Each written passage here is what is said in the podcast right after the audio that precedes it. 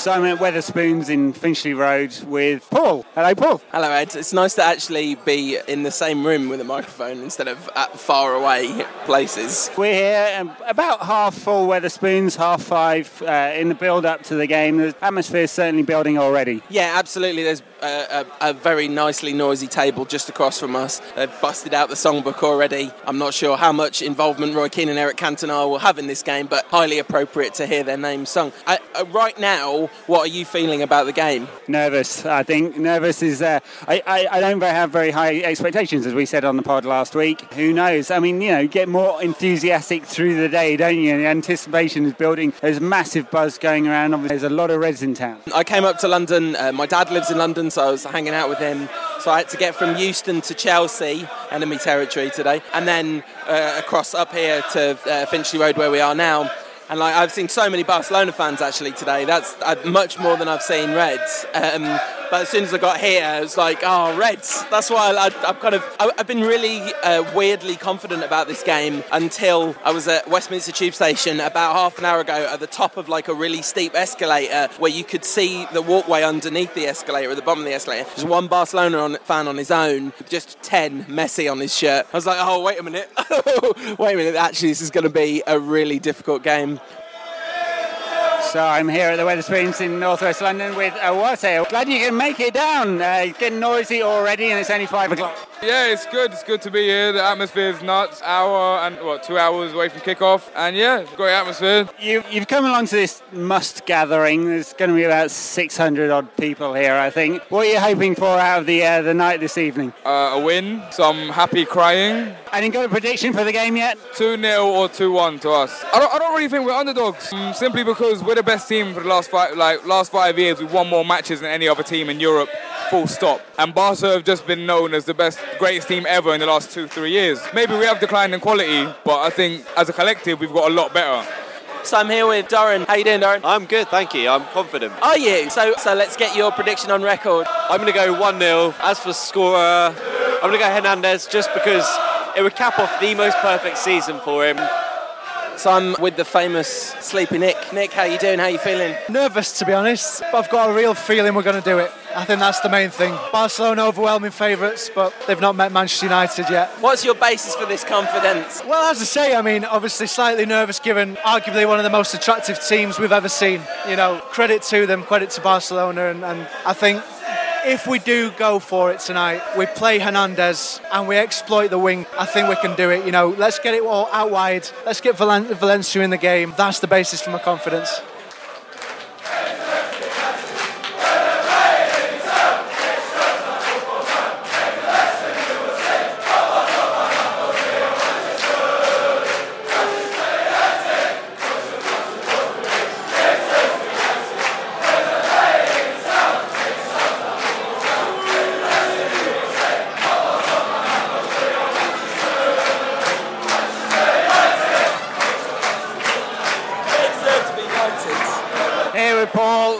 Just about to play the national anthems. Five minutes to kick off. What are your thoughts now? It's been an incredible uh, hour or two in Wetherspoons in Finchley Road, something I'm not sure I ever thought I'd say. Um, the team's pretty much exactly the team that you and I both wanted. So for once, Sir Alex agrees with us. I, I'm already losing my voice. Fantastic atmosphere in here. I'm so excited, and of course, like massively unsure about the result. Final prediction before kick-off. Final prediction. You're sticking to your guns. United are going to win. I don't know why, but what, what are you feeling now? I think United are going to win 2-1. Uh, 15 minutes in, Pedro's just missed something akin to a sitter. An incredible first 10 minutes from United, but Barca have come back into it. I don't know how United keep this intensity up. That's the that's the key, isn't it? Press high, press quickly. That's happened. It happened in Rome two years ago. United did that. It was intense, and it dropped away after their first goal. And that's that's why United got to guard against now. 30 minutes in and we've just seen a replay of the Pedro goal. Sort of painful to watch. Vidic drawn towards the ball, left the space. Um, it's a really basic goal. Fergie will be and ought to be furious about that because for the brilliance of Barcelona, that's just schoolboy. Yeah, I mean, I guess their movement forces you into schoolboy errors, doesn't it? Because they're, they're so mobile when they attack.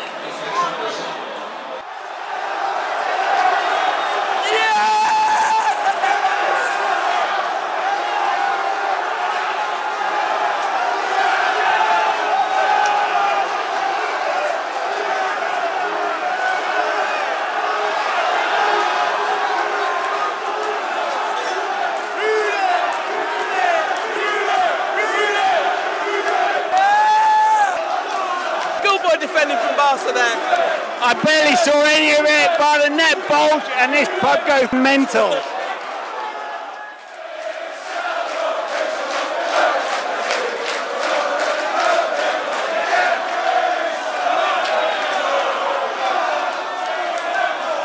It's going mental in here right now. We're 35 minutes in. It's Barcelona 1, Manchester United 1. The goal, United's goal, very much against the run of play, but incredibly exciting. I'm now sitting on a chair which is very wet because the man spilt a lot of drink on it whilst jumping around. But I don't mind one little bit because it's uh, 1 all. Darren, just tell me what you think about the first half. All right, first thing coming to my mind is that actually we've been generally spot on. I think one defensive lapse, their goal, which was a bit too easy. Otherwise, I think we'll be pleased. We've put in a game plan and, it, and it's worked. Ultimately, my overriding thought is Rio and Vidic just showing why they are considered the best in the world. Look, Messi's a phenomenal player, but usually he hurts teams much more than he's doing right now. Absolutely, Nick. What do you make of the first half? Well, it's similar to what Doran said, really. I mean, they've come out and they've dominated possession after the first 10 minutes, similar to what we saw in Rome, of course but I think the lads have done brilliantly. I think it was always going to be about where we were off the ball, and in that sense, Carrick, Giggs, Valencia, all superb in their positioning. What a response, and, and, and great, great work from Giggs to, to really play that simple pass. What a goal. Ed, first half. As you can tell, I'm losing my voice. I'm not sure I've ever seen a bar go quite as mental as that when Rooney scored. Its first 10 minutes, United right in them, in their faces, pressing hard, pressing high, pressing fast. Exactly the right thing to do. They'd relaxed, they were cut open completely. Vidic watching the ball, not watching the man. But it's a great move to get back in it. And, and out of nothing as well. It's a Barcelona throw and, and United scored. Uh, it's still definitely possible. Obviously, it's incredibly delicately poised, but we could definitely win this.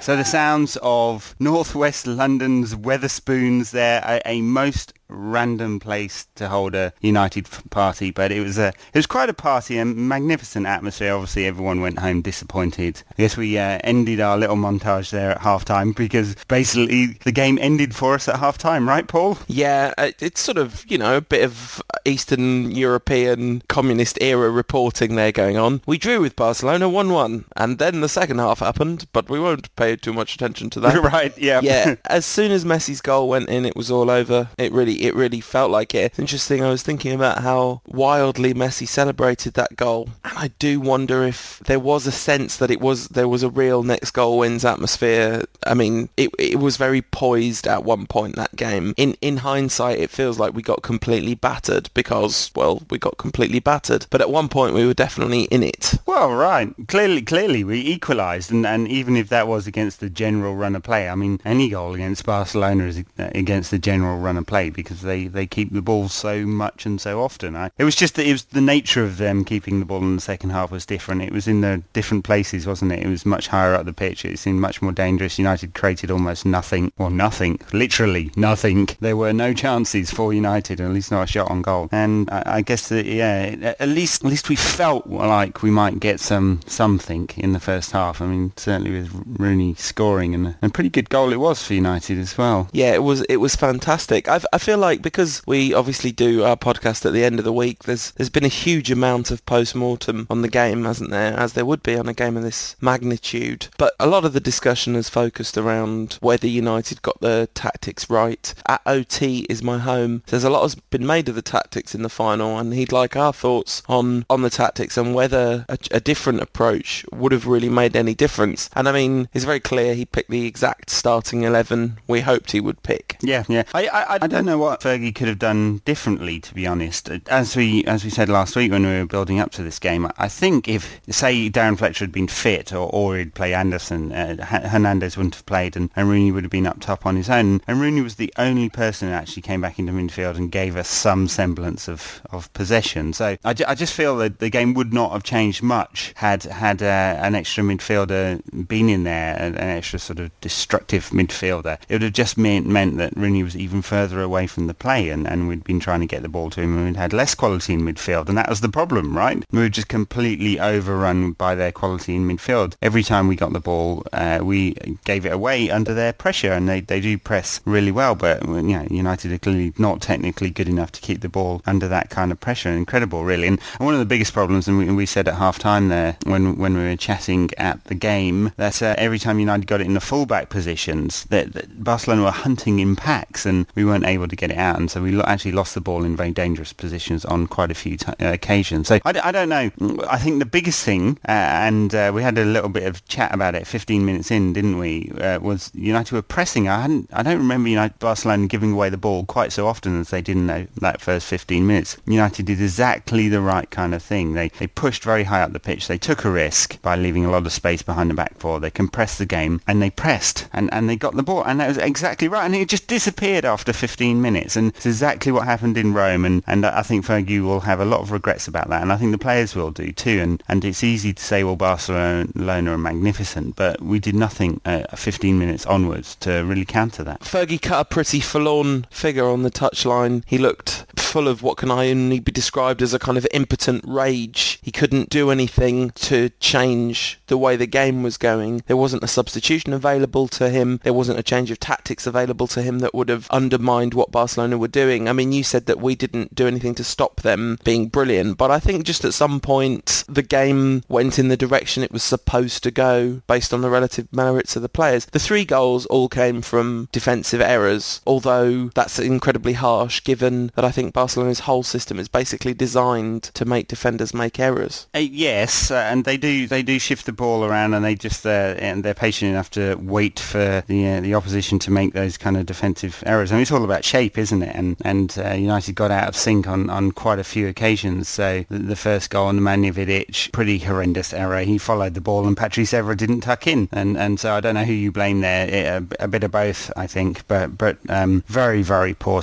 goal to give away. Second goal no one closed Messi down, and the ball's pretty close to Van der Sar. I've got to say, don't don't want to on his final game for United. Uh, don't want to attach too much blame to him, but it isn't that far away from him, and it was hit with some pace clearly. But there, such a central position, not you know 20 odd and a bit yards away from goal. Someone has to close him down. So they're they're two key moments, and I mean it wouldn't have changed how superior Barcelona were, but it, it certainly could have changed the details. I, I mean, look, it's not as if Barcelona haven't been beaten when they're incredibly superior. And we only need to look back to, say, Inter last year or even the Copa del Rey Cup final. Yeah, I mean, Hercules beat Barcelona this season, didn't they? They, they, they are they, beatable. They did very very early, very early in the season, yeah. But they, they are beatable, yeah. But but they were they were fantastic, and you know I, I, I enjoy watching them. I'm one of those people, you know. I I think they're an extraordinary side, and I love love love watching Messi play because yeah, I I, I I I have mixed feelings about them. I, I watch a lot of La Liga, and um, in many ways, I, I, I actually enjoy Real Madrid playing. At least enjoy their games a bit more than Barcelona. Sometimes Barcelona's tactic feels like actually a negative tactic because the opposition can't score when they don't have the ball, and there, there's a lot of sideways passing, and uh, and but it, it's slow, slow, so slow, very, very quick around the box, and, and that's where they're so destructive. And and their play sort of 30 yards and in is is uh, well, clearly miles better than anyone else. Yeah, absolutely, and and and it's Messi for me. He's he's because there is there is the cynical problem with Barcelona as well in that one of the ways they kill games is by rolling around like they've been shot. They've already got an incredibly frustrated opposition and they know how to add to that with gamesmanship, which is really unfortunate because they absolutely don't have to do it. You were not, not perhaps in the best of moods on our walk back from the uh, O2 Centre in Finchley Road, but you were saying, I don't remember the Brazil 1970 squad doing that. And then you went, oh, well, in fairness, I don't really remember the Brazil 1970 squad. Um, but but but it is a shame, isn't it, that they, they do all that rolling around. Although it wasn't it wasn't so bad against us last weekend, which in a way is because they just didn't need to. Yeah, I mean, in the last 20 minutes of the game, I'd say it started happening, and and it, it is yeah, it's incredibly frustrating to watch. That is, and and for me, it does spoil their legacy in a way because it's unnecessary. The worst criminal is, is of course Busquets, uh, followed you know shortly by Alves. But I, I have to say, I think uh, Xavi and Iniesta do it as well. Not so much Messi actually. He's he's pretty good at getting up, but yeah, a lot of rolling around, pretending to be you know devastatingly injured.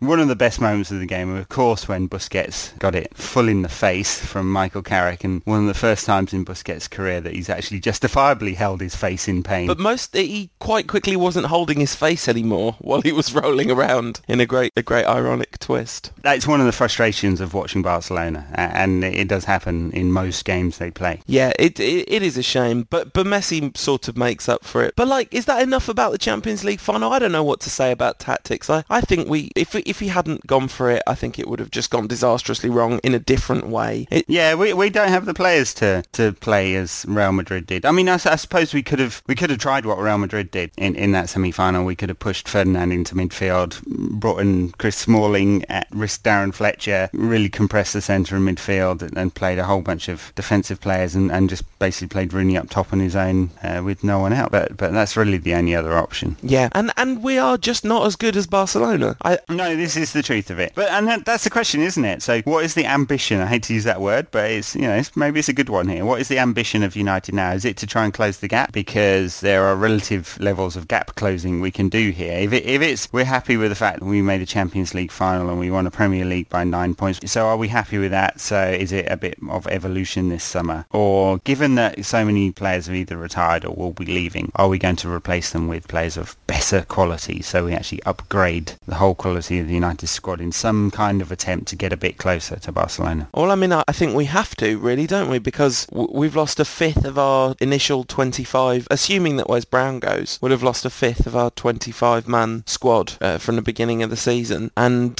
some of that has been incredible quality. I mean, Skulls, Scholes has retired since we last recorded a Rantcast, and I should get it out the way by saying he's one of my favourite players ever. I think he's the best English midfielder of his generation, and I think if you listen to all the anyone that's paying any attention to Man United has probably read pages and pages and pages of quotes from the best players of the last 20 years saying Scholes is the best player of the last 20 years. But he's not had that kind of impact this season, so I guess losing him now is not the blow that it was. But basically, we've already lost Paul Scholes. You know, we had already lost a player that could have been Paul Scholes in that Champions League final, and we've got we've had no one to replace him. No, absolutely, and and it's been a problem for at, at least two years of us recording this Rantcast, hasn't it? Absolutely, and if he doesn't replace him this summer, then we're still going to be incredibly lacking in the central midfield areas. The transfer speculation, De Gea seems like it's somewhat of a done deal. The teenager from France, what's his name? Raphael Varane. Yeah,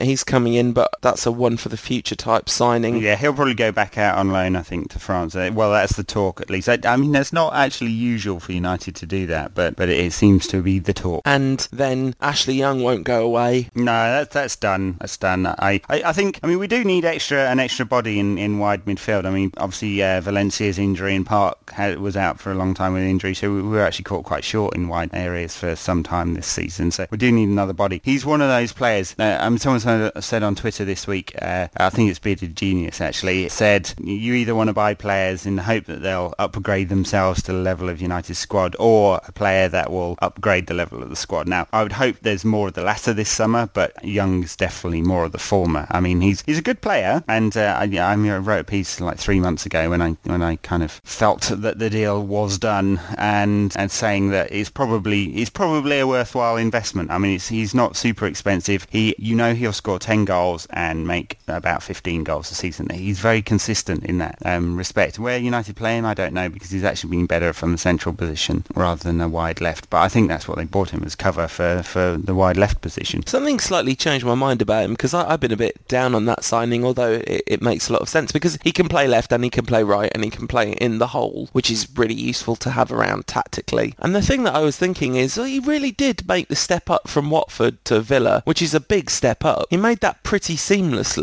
So potentially he, he, he could make a similar size step up again and find himself a useful part of the United squad. But obviously he's not a player that in, improves the first team dramatically. No, he's not. He's not. And, and th- that's a, a, kind of shame really because I do think for those big one-off games, for those knockout games, that's what you need. It's 1 to 11. I mean, United's got a very strong squad and that's what wins you the Premier League. But I don't think he would have made any difference in the Champions League final. No, uh, I agree, although you never know. Know because somebody could have a brilliant game. I mean, Valencia had a pretty poor game under very difficult circumstances, but he, he didn't perform to his level. Chicharito got himself caught offside an awful lot. So maybe somebody having a really good game, because Rooney, Rooney had a good game, but he was really the only one, apart from, I guess, Rio had a pretty good game. But some someone attacking, having a good game might have made a difference. But I know what you mean. It's he, it's not a level of quality that was going to terrify the best in Europe, is it? Uh, and maybe, maybe, yeah, that will happen later in the summer. I, I have to say, with the cynical hat on, I'm, I'm not sure that will. It will. Well, I guess we'll discover when we come back for uh, Rantcast episode 76 in August or so. So, I mean, you mentioned briefly there Paul Scholes' retirement. I, I, I think we should have a chat about that, don't you? I mean, as you said, uh, quotes from every uh, every top player of the last 20 years saying that Scholes is the top player of the last 20 years. And, and I, have, I have to say, there's one thing that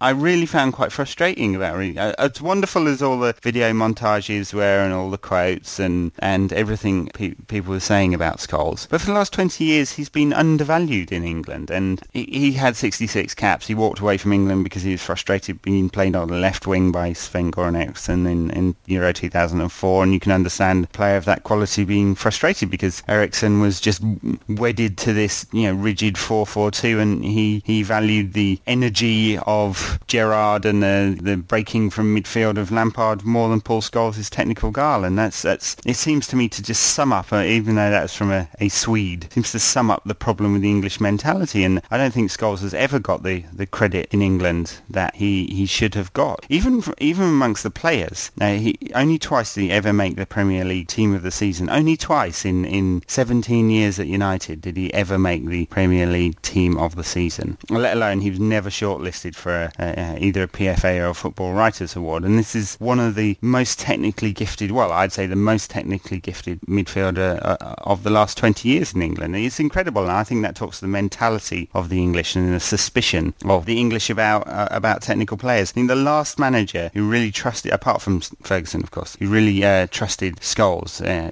last English manager was Glenn Hoddle and, and he was an utter nutcase but he was a technical player and I think he understood Scholes. I don't think it's fair to say that Glenn Hoddle's an utter nutcase by the way. N- not, not at all. I think he's profoundly inarticulate about some some of his more esoteric ideas, and, and that caused him to give the impression of being a nutcase. But I don't think he's a nutcase. I think if you look what he's done since leaving England, it, it sort of shows that. Yeah. But anyway, yeah, it's not perhaps a surprise that Glenn Hoddle is the only England manager that ever really understood Scholes, because no England manager really ever understood Glenn Hoddle, did they? It, Jose Mourinho said only in England, just only in England, would that the story that you just told of Paul Scholes would only happen here. Yeah. And of course, he had a manager who valued him as highly as any of those players that, uh, you know, your Xavis and Zidanes that describe him as the best player they've ever played against and things like that. Yeah, yeah. You know, F- Ferguson, he, as as frustrated as Scholes was at international level, he was valued and happy and fulfilled at club level because he played for his local team at the highest possible echelons. That was enough for him, and obviously we've seen the Zidane quote, and Xavi came out this week and said he was a complete player. Lovely piece on Francesco Totti's website about Scholes retiring. Great piece in Gazzetta dello Sport about uh, headlined "Already a Legend." It's just just valued outside of these waters far more than inside. But not outside of Old Trafford. No, because because that's it. You know, that's been his home, and part of that whole siege mentality of the late '90s and early 2000s around Manchester United and England and the Beckham stuff and Paul Scholes. You know, United greater than England. All, all that was fed into by by Scholes' lack of respect at international level and on the national stage in England. But anyone paying attention, anyone who knows anything about footballers knows that he's one of the best of all time. And the fact that he was not flashy in his personal life and didn't attract attention off the pitch probably affected his individual awards. But in truth, he was never in it for individual awards. He he was, you know, there's that famous interview with Rio Ferdinand after a game where Scholes has one man of the match where he says, to be fair, he's in the car already on his way home. I'm not sure he's fussed about man of the match awards. Uh, you know, he, he didn't even want to be man of the match, let alone player of the season. Yes, this is very true, but he deserved it. He deserved it. And when when uh, we talk about the recognition, I mean, he will be remembered as a great at Old Trafford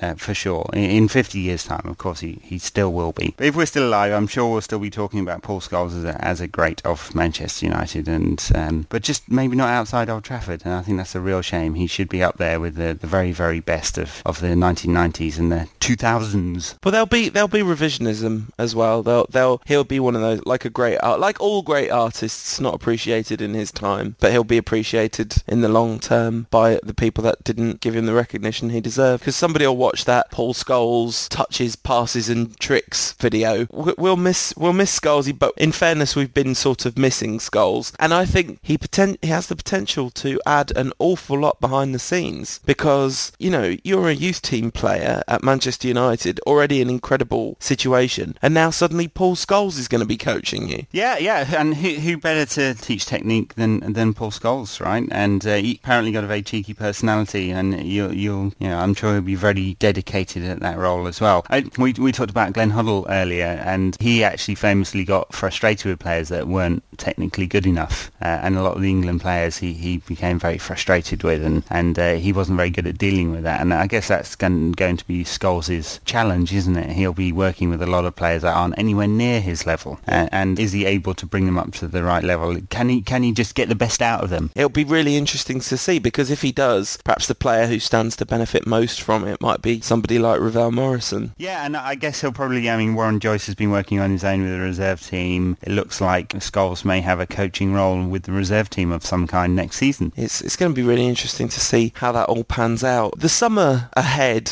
we talked a bit about transfers, but I'm going to ask you to put your speculative hat on now. Apart from the players we've already talked about bringing in, who do you think is likely to be at Old Trafford at the beginning of next season? Cynical hat, I'm afraid, tells me that um, aside from De Gea, Young, and uh, Raphael Varane, I think they're all done. By the way, those those three, and I think they'll be announced probably about next week. And um, aside from that, I think there might be a couple of kids coming. I I don't think there's going to be this big name, huge money signing, and for a few reasons. I mean, I, I talked about Modric and Sneijder before. I think Sneijder, the the finances of that deal are just they're just so mega that it it would make a you know mark a big change with United. And so I mean, United are going to be spending a little more than 30 million on Young and De Gea, and Varane is depending on who you believe. I mean, it'll be a stage payment thing, so it could be anything up to 8 million euros. That that won't all be up front. So that that's a fair amount. That's a fair chunk of spending. There's some talk that United have about 50 million to spend. It's interesting, given there's 175 million in cash sitting in the bank, and we'll actually be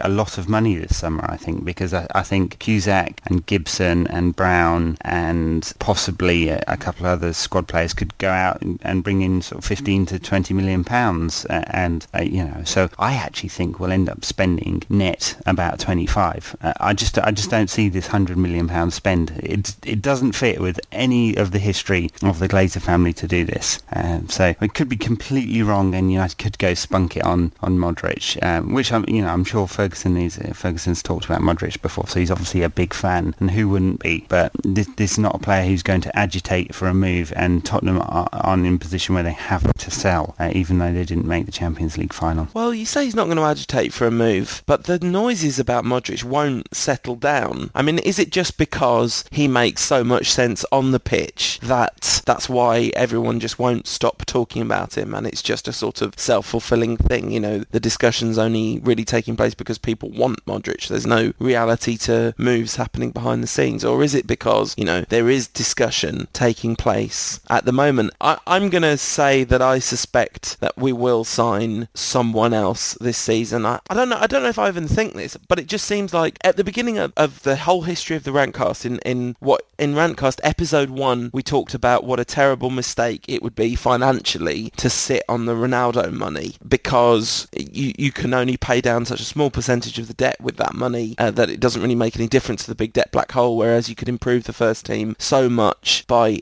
investing a substantial amount of money in a player that you'll end up generating more money in the long run through that investment, which will end up helping you service the debt. And surely all the excuses for not doing that have now gone. We are surely in a position where we've lost so much quality from the squad that it's it's absolutely vital that we invest this summer. I mean, we had an incredibly successful season. We've just had an incredibly successful season, but the shortcomings in Manchester United are plain for anyone to see. I mean, I just find it absolutely laughable when people say, no, we haven't regressed. We just won the league by nine points. We got to the Champions League final. Of course we haven't regressed. Well, you watch five minutes of a Paul Scholes tribute video and you see the team that we had, some of the teams that he's played in over the years and tell me that this is not a regression in quality in United at the moment. And, and I will I will laugh in your very face. Yes, well, you know, you, you, are totally right. You, uh, well, you're, you're right about the regression bit. I, I, I, don't think the first bit, the analysis of the making money bit, is actually quite true because you look at uh, where United's money comes from. It comes about a third in, in ticket sales, about a third in commercial deals, and about a third in media rights. And the media rights uh, are largely fixed. Uh, there's some prize money, but the difference between first and fourth is a couple of million pounds in the Premier League. The, the difference between going out in the quarterfinals and winning the Champions League is not that much. Actually, I, I don't think, financially speaking, there's a massive difference beca-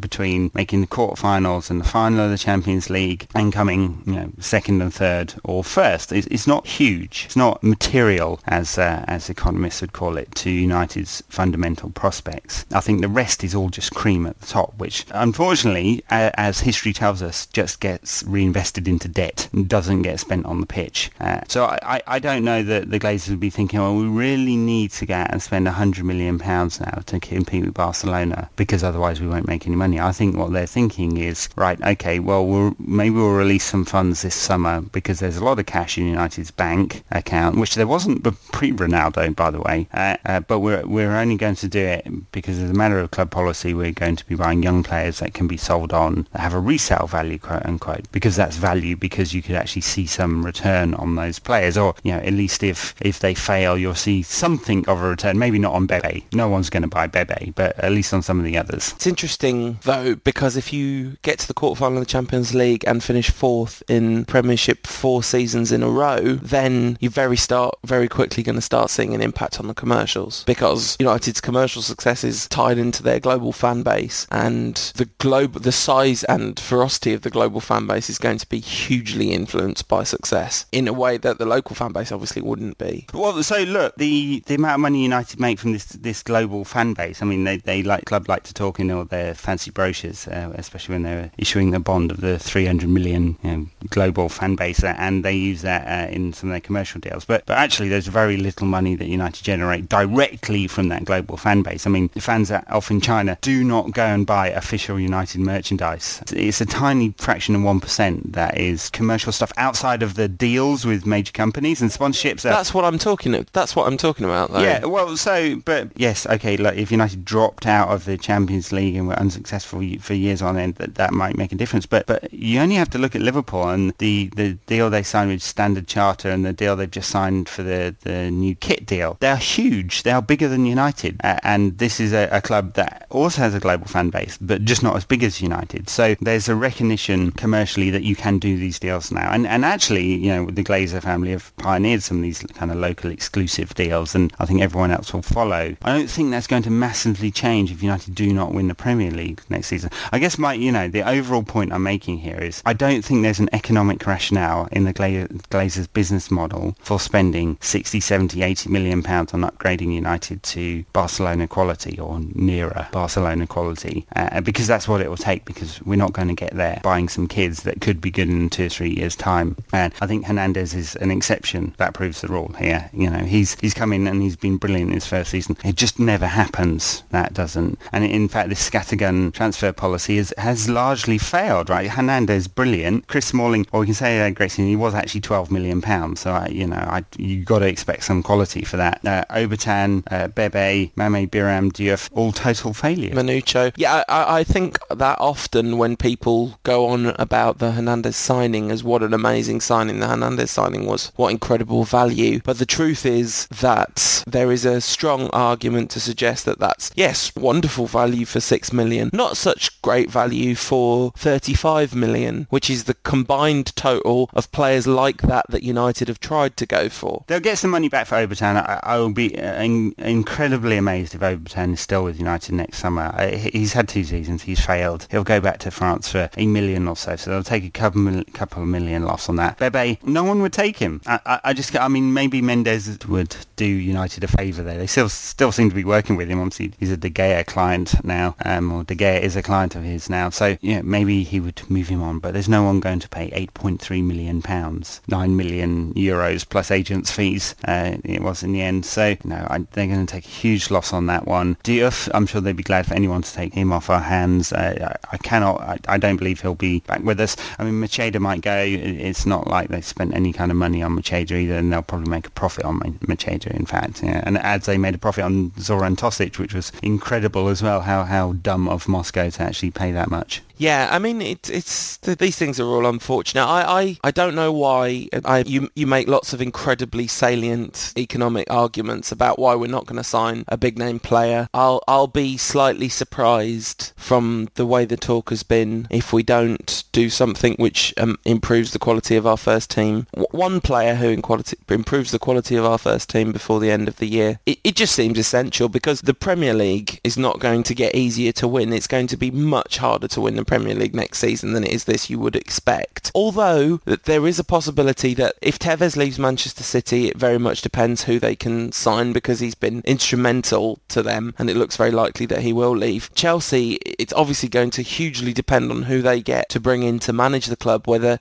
they, that manager can pull them together within a season. Incredibly talented squad, but all that turmoil at Chelsea can't be helpful. I think it's still too early for Liverpool to really challenge for the title under Dalglish even if they have been very much resurgent under him. And even if I, I mean, Andy Carroll and Luis Suarez is an absolutely brilliant front two. I think you know there's a huge number of goals in, in that front two, and they're going to be they're going to be a force next season in the way that they certainly weren't this season. Um, Arsenal, I mean, Wenger's actually talking about spending money. He says this will be a very active summer for us, unlike recent years. So so that's interesting to see how that all pans out. So we could have another season like this season where we end up somewhat winning the league by default. You know, uh, we said we were going to do a review of the season. We we won the league with an astonishingly wonderful home record and consistently absolutely excellent performances at home. This is to take nothing away from the achievements of this squad of players because it's been pretty remarkable and they looked sort of down and out fairly early in the season, dropped all those points away from home, um, was looking really shaky, but they kept it together in the run-in and really raised their game and absolutely demolished Chelsea Chelsea in the Champions League final and in the game in the league at Old Trafford. So there's been there's been moments of brilliance from this squad, and it's got some brilliant players in it. Rooney, Valencia, Rio, Nemanja Vidic, the, the Da Silva twins, so promising. Hernandez, so promising. There's a lot a lot of really good things going on at United, but there's definitely noticeable weaknesses. I mean, just central midfield. Yes, yes. Well, I mean, I, I think you characterised this season by saying that the home record has saved us, and, and I, I don't know whether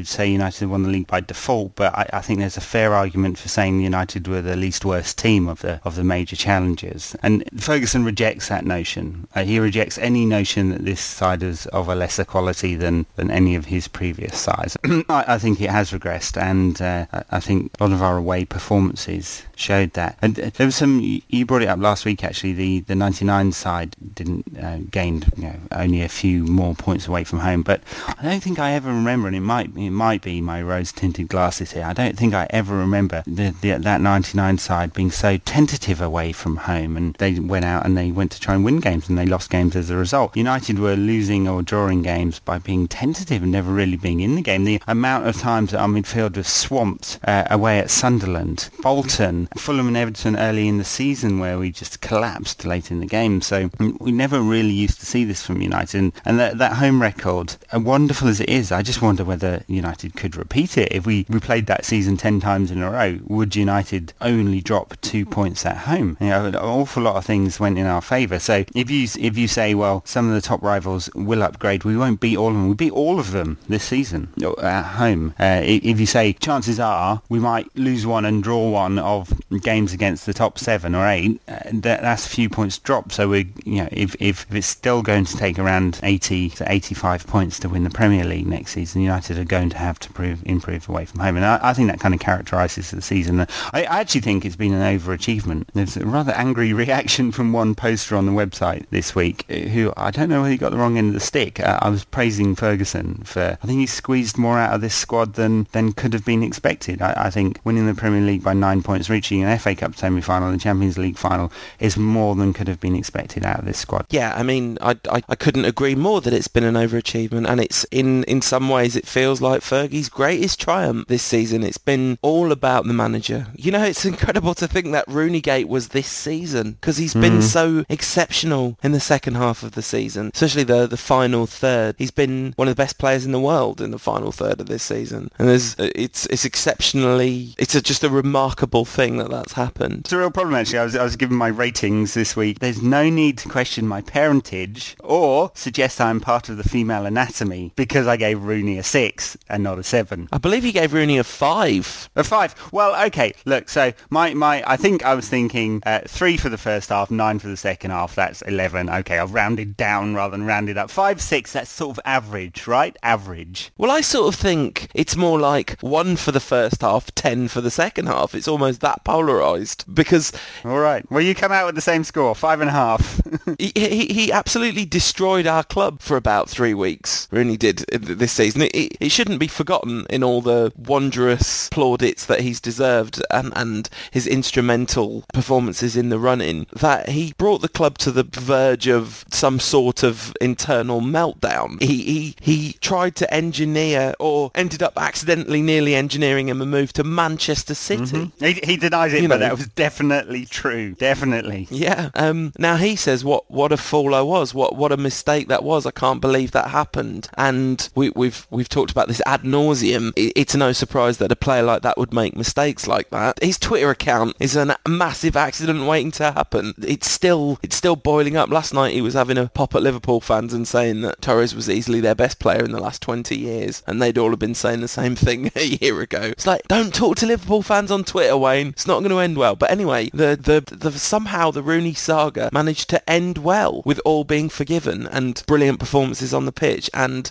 easily our man of the match in the Champions League final. Yes, yes. So that, I mean, uh, sorry to get all dry on this, but the economics of that deal and it's, it's astronomical and it will mean an upgrade in, in other places. Another reason I think that uh, United will end up spending on young players this season because this, this summer because it, generally speaking they have lower wages and also the, the uh, it, it, stops the spiralling wage inflation at Old Trafford which for all the talk of United being brilliant uh, you know, with the finances and all that is rising extremely rapidly at the moment and it's quite dangerous. So that had that effect and, and he blackmailed the club into a new contract and, and so yes that was part of the reason why I downgraded him and definitely a season of two halves for, for Rooney and, and, and it was so abysmally poor in the first half and all the destructive things off the field and he's let's not forget how he played. He was terrible. He was utterly terrible. I mean for a while he couldn't he couldn't he, he just could not he couldn't his touch had gone he couldn't see a pass he how many times did the ball just bobble off his foot he was like a pub player. Talking of controversial ratings for Manchester United strikers I think it's fairly well established where I stand on Dimitar Berbatov but I would have struggled to give him 8 out of 10 for the season. The Premier League's top goal scorer, well, joint top goal scorer with him who shall not be named down at down at Eastlands. Uh,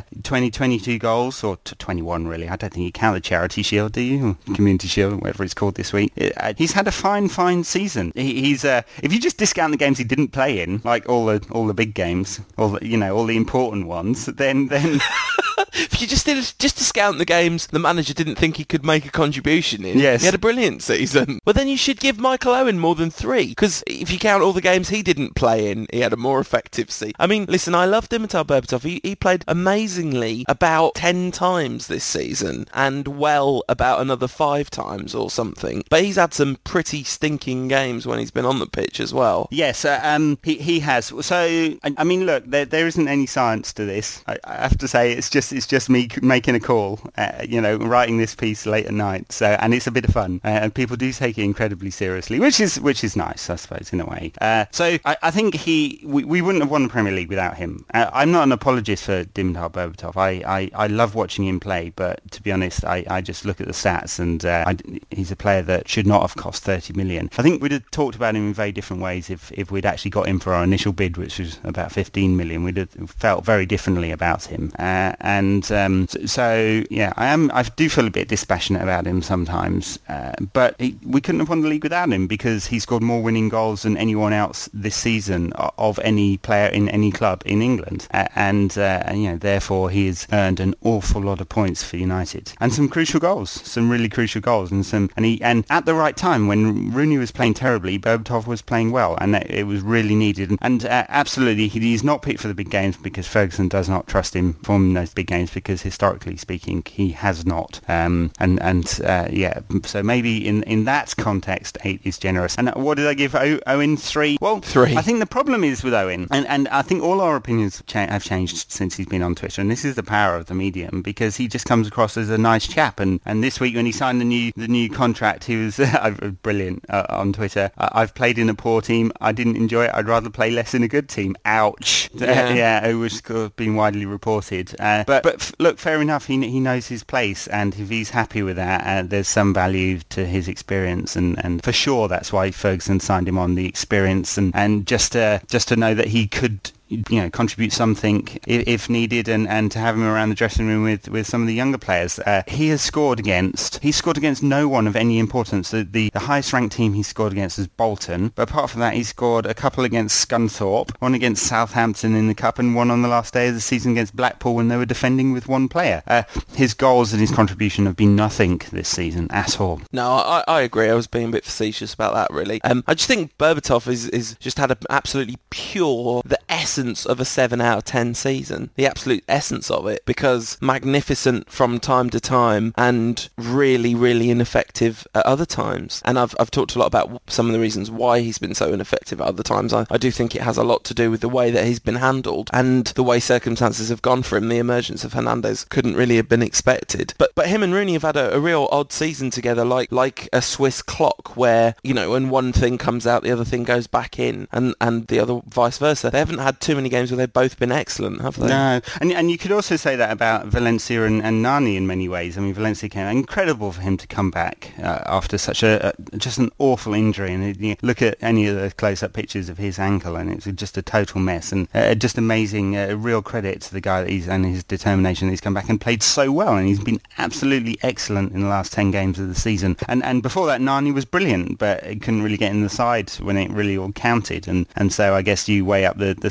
for those two on on that. I mean, Nani was the the United Players Player of the season because for two thirds of the season he was absolutely outstanding. Uh, 18 assists before he was he was knocked out of the side, as well as for 10 goals or whatever it was. I mean, when all the Player of the Year talk was going on, I really thought Nani should have won Player of the Year at that point. You know, when when Scott Parker got it and whoever it was that got the other one that I can't even remember because it was so underwhelming. To think Paul Scholes never won, never even got nominated for Player of the Year, either writers or PFA, and Gareth Bale won that on the basis of two games. But I mean, also the, the, that that just goes to show how irrelevant it is that Paul Scholes never won that because it's a stupid award that's voted for far too early in the season. You know. Uh, but anyway, Nani Nani looked like he was the standout candidate for United's Player of the Year for absolute certain. But you can't say that anymore. Well, we'll just come on to our awards and see if you can say that. Sorry, spoiler warning. Mine's not going to be Nani, but it definitely would have been if you'd asked me three months ago. Um, because he, like Berbatov, kept us in it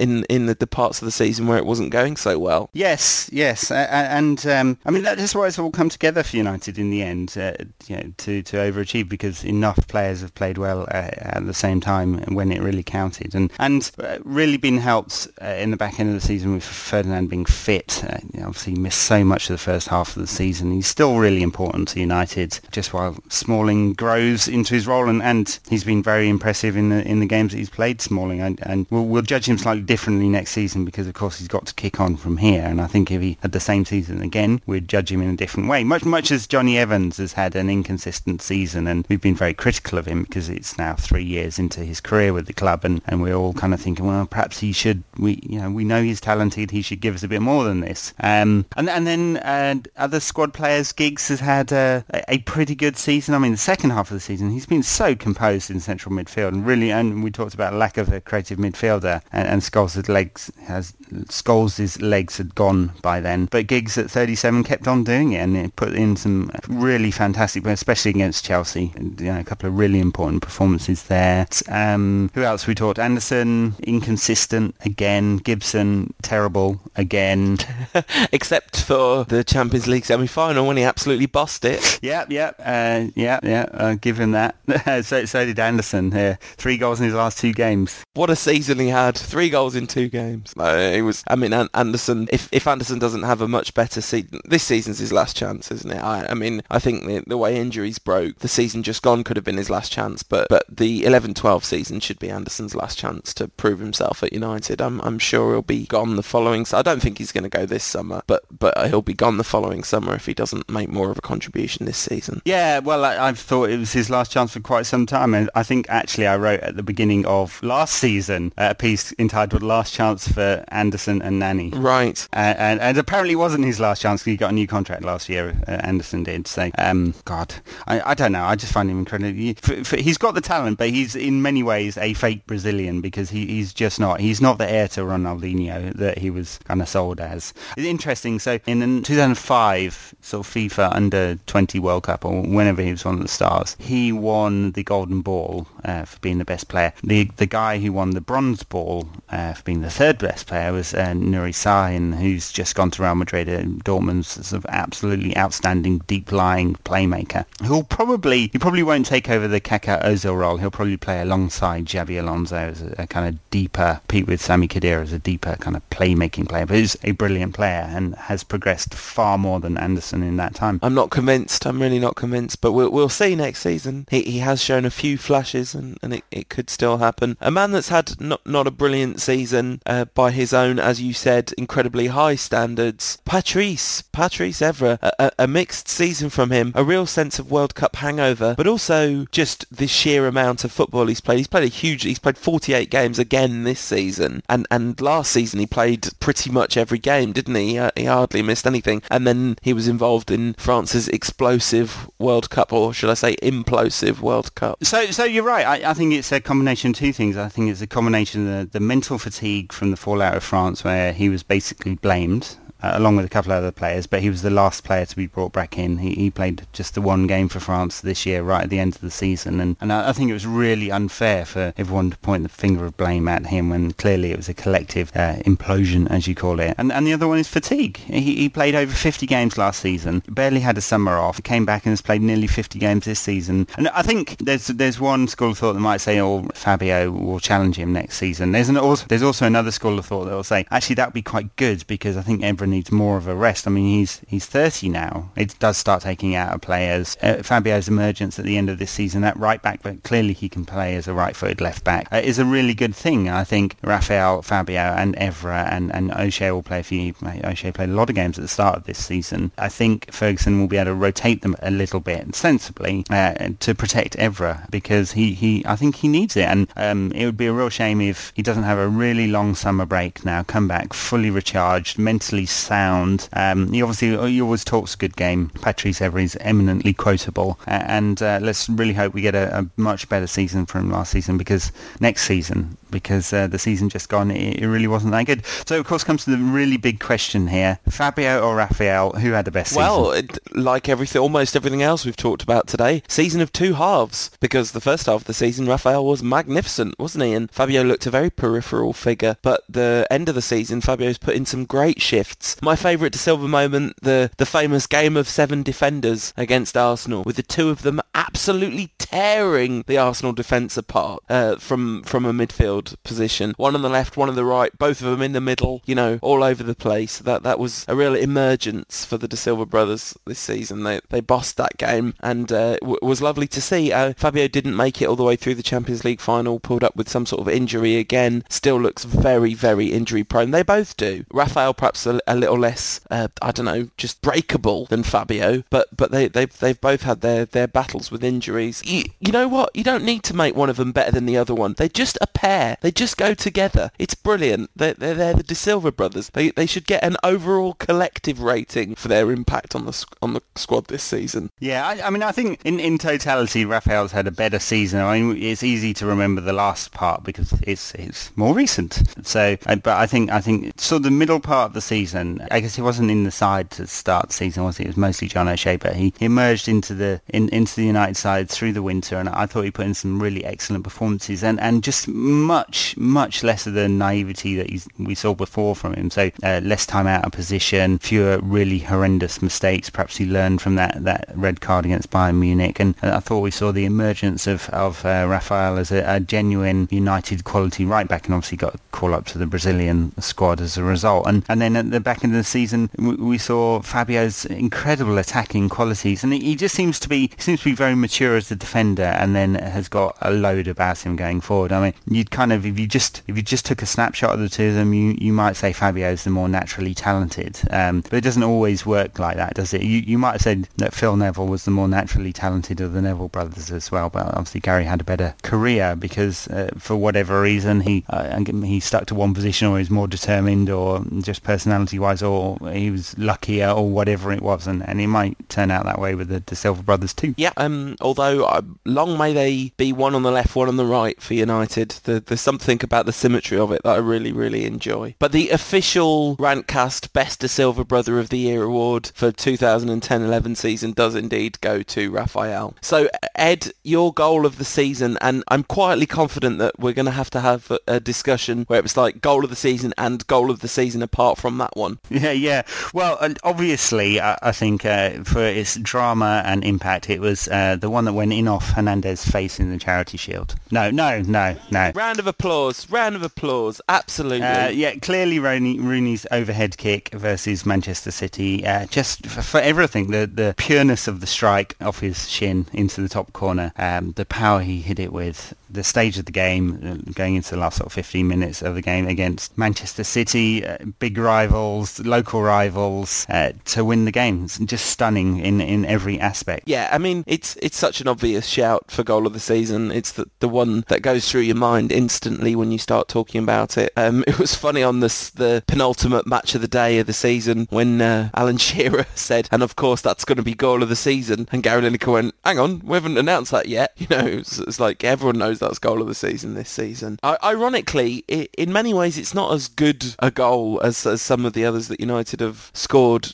Rooney kind of bobbled the ball in the build-up. Um, the cross spooned in off deflection, and he did kind of catch it on his shin. But something about the combination of all those things comes together to make the aesthetically perfect, pure moment of footballing magic. Um, and it, it, was wonderful. So, what is your goal of the season apart from that one? Well, uh, I, I, guess, and, and maybe this is obvious too. I think it's probably Dimitar Berbatov's against Liverpool, and he flicks it up or, or sort of controls it above his head, and then and then not with the same kind of grace, I guess, uh, overheads it into the into the corner and stunning goal against big rivals at Old Trafford. Yeah, it's it's sort of a bit unfortunate for Berbatov really that that um, the, the bit of commentary on that Berbatov goal. It might be the MUTV commentary says we're going to be talking about that goal for years to come. What he should have said is for weeks to come until Rooney scores a better one, and then everyone will totally forget the Berbatov one. My, my goal of the season is also a Berbatov goal. Um, it's not that one though. It's the third against Blackburn when he scored five and he started the move from his own left back position um, and sort of sauntered the full length up of the pitch while everyone's passing it around. Put himself in exactly the right place to rollick it in from uh, the about the 18 yard spot.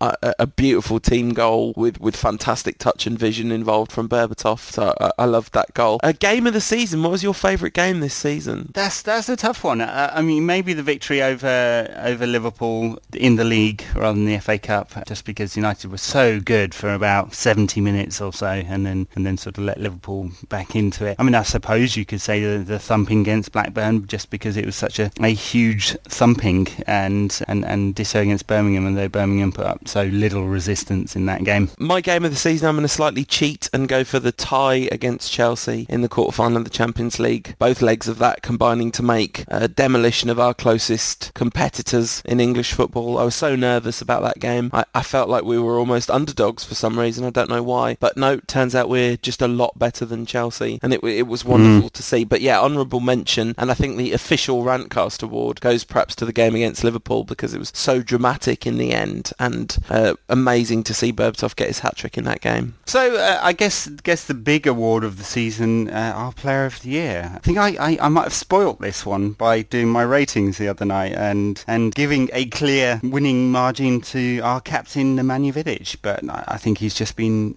outstanding this season, almost a perfect season. Yes, much like Alan Shearer on Match the Day, he only spoiled the blindingly obvious. The only other person that even has a shout at Player of the Season, I think, is Van der Sar. That they're the only two that have been consistently brilliant all season long. All the other players that have been brilliant have also had periods of time where they've been ineffective. But but Vidic is, is my Player of the Season with with a, a close honourable runner-up mention to Edwin van der Sar.